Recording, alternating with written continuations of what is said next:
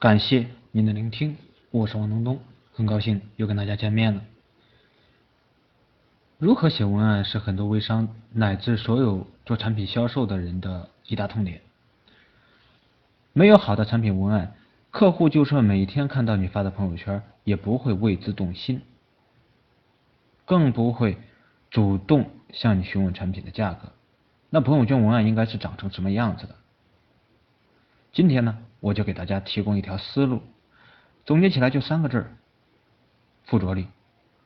将你的产品文案附着在用户关心的事情上，这样你就能够基本保证自己站在用户的角度来写文案。下面呢，我们一起来看看如何做。首先，第一点，关注用户的敏感点。所谓敏感点，其实就是你的客户群体比较在意的话题。比如，你的客户群体是肥胖群体，减肥相关的话题是他们比较在意的。假如你现在要写一条减肥产品的销售文案，你会怎么着手写？是把关于这款减肥产品的特点、功效详细写出来吗？这样写虽然没错，但这真的是用户所关心的吗？很显然并不是。这么写只是信息的堆测，客户看到文案只会觉得信息太多，懒得看下去，因为你并没有把该产品的重点功效突出出来。这个时候，你和用户之间呢就出现了认知差异。你在意的产品是有多好，而用户在意的是这款产品有没有我想要的，这款产品和其他同类产品有什么不一样的地方。所以。给你的产品写文案前，不妨先调查你的同类产品和你所销售的产品有哪里不一样，接着再把产品的优势和用户在意的敏感点结合起来，那么写出的文案就能够触碰到客户的痛点，让客户觉得走心。比如刚刚所列举的那款减肥产品文案，可以这么写：你还在减肥吗？曾经绝望过多少次？你用过的减肥产品堆成山，可减肥这件事是否从未实现过？某某某减肥茶，百年重要秘方，零副作用，让减肥这件事像喝茶一样简单。这样就消除了你和客户之间的认知差了。客户看过文案之后，可能会这么想：这产品零副作用，而且可以让减肥像喝水一样简单，我真想试一试啊。第二点，文案场景化。懒惰是人类共有的天性，阅读本身就不是一件让人愉快的事情。如果把文案写得像文言文一样，对产品的销售来说无疑是致命的。这样的文案没多少人能看懂，也不可能激发产品对客户的购买欲望。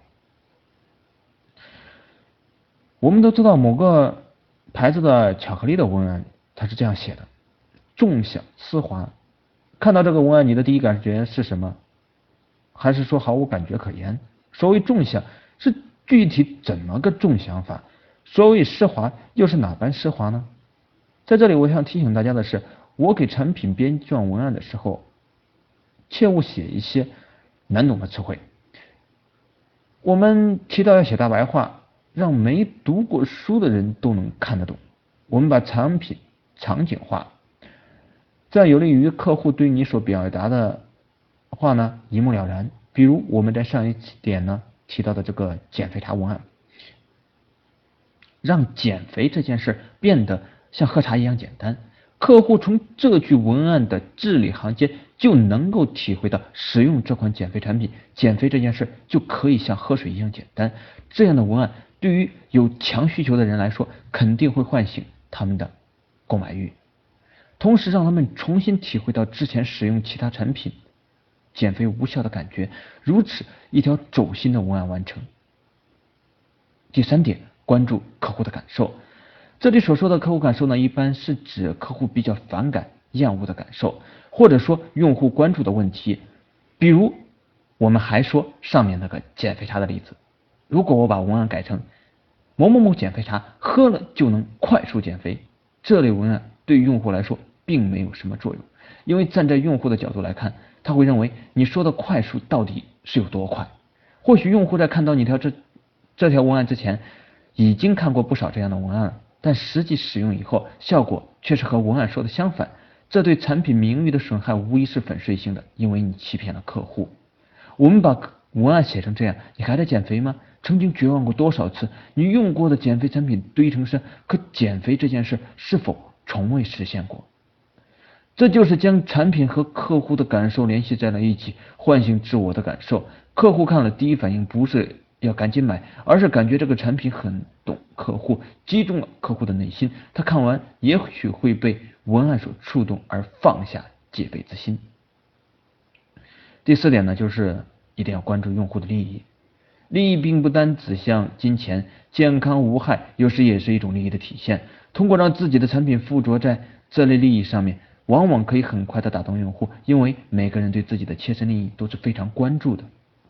还拿上面的减肥茶为例，百年中药配方，零副作用，这就是一种利益的体现。那么，对于写朋友圈的文案，你有没有其他的好的方法？欢迎在我们的文章底部给我们留言分享。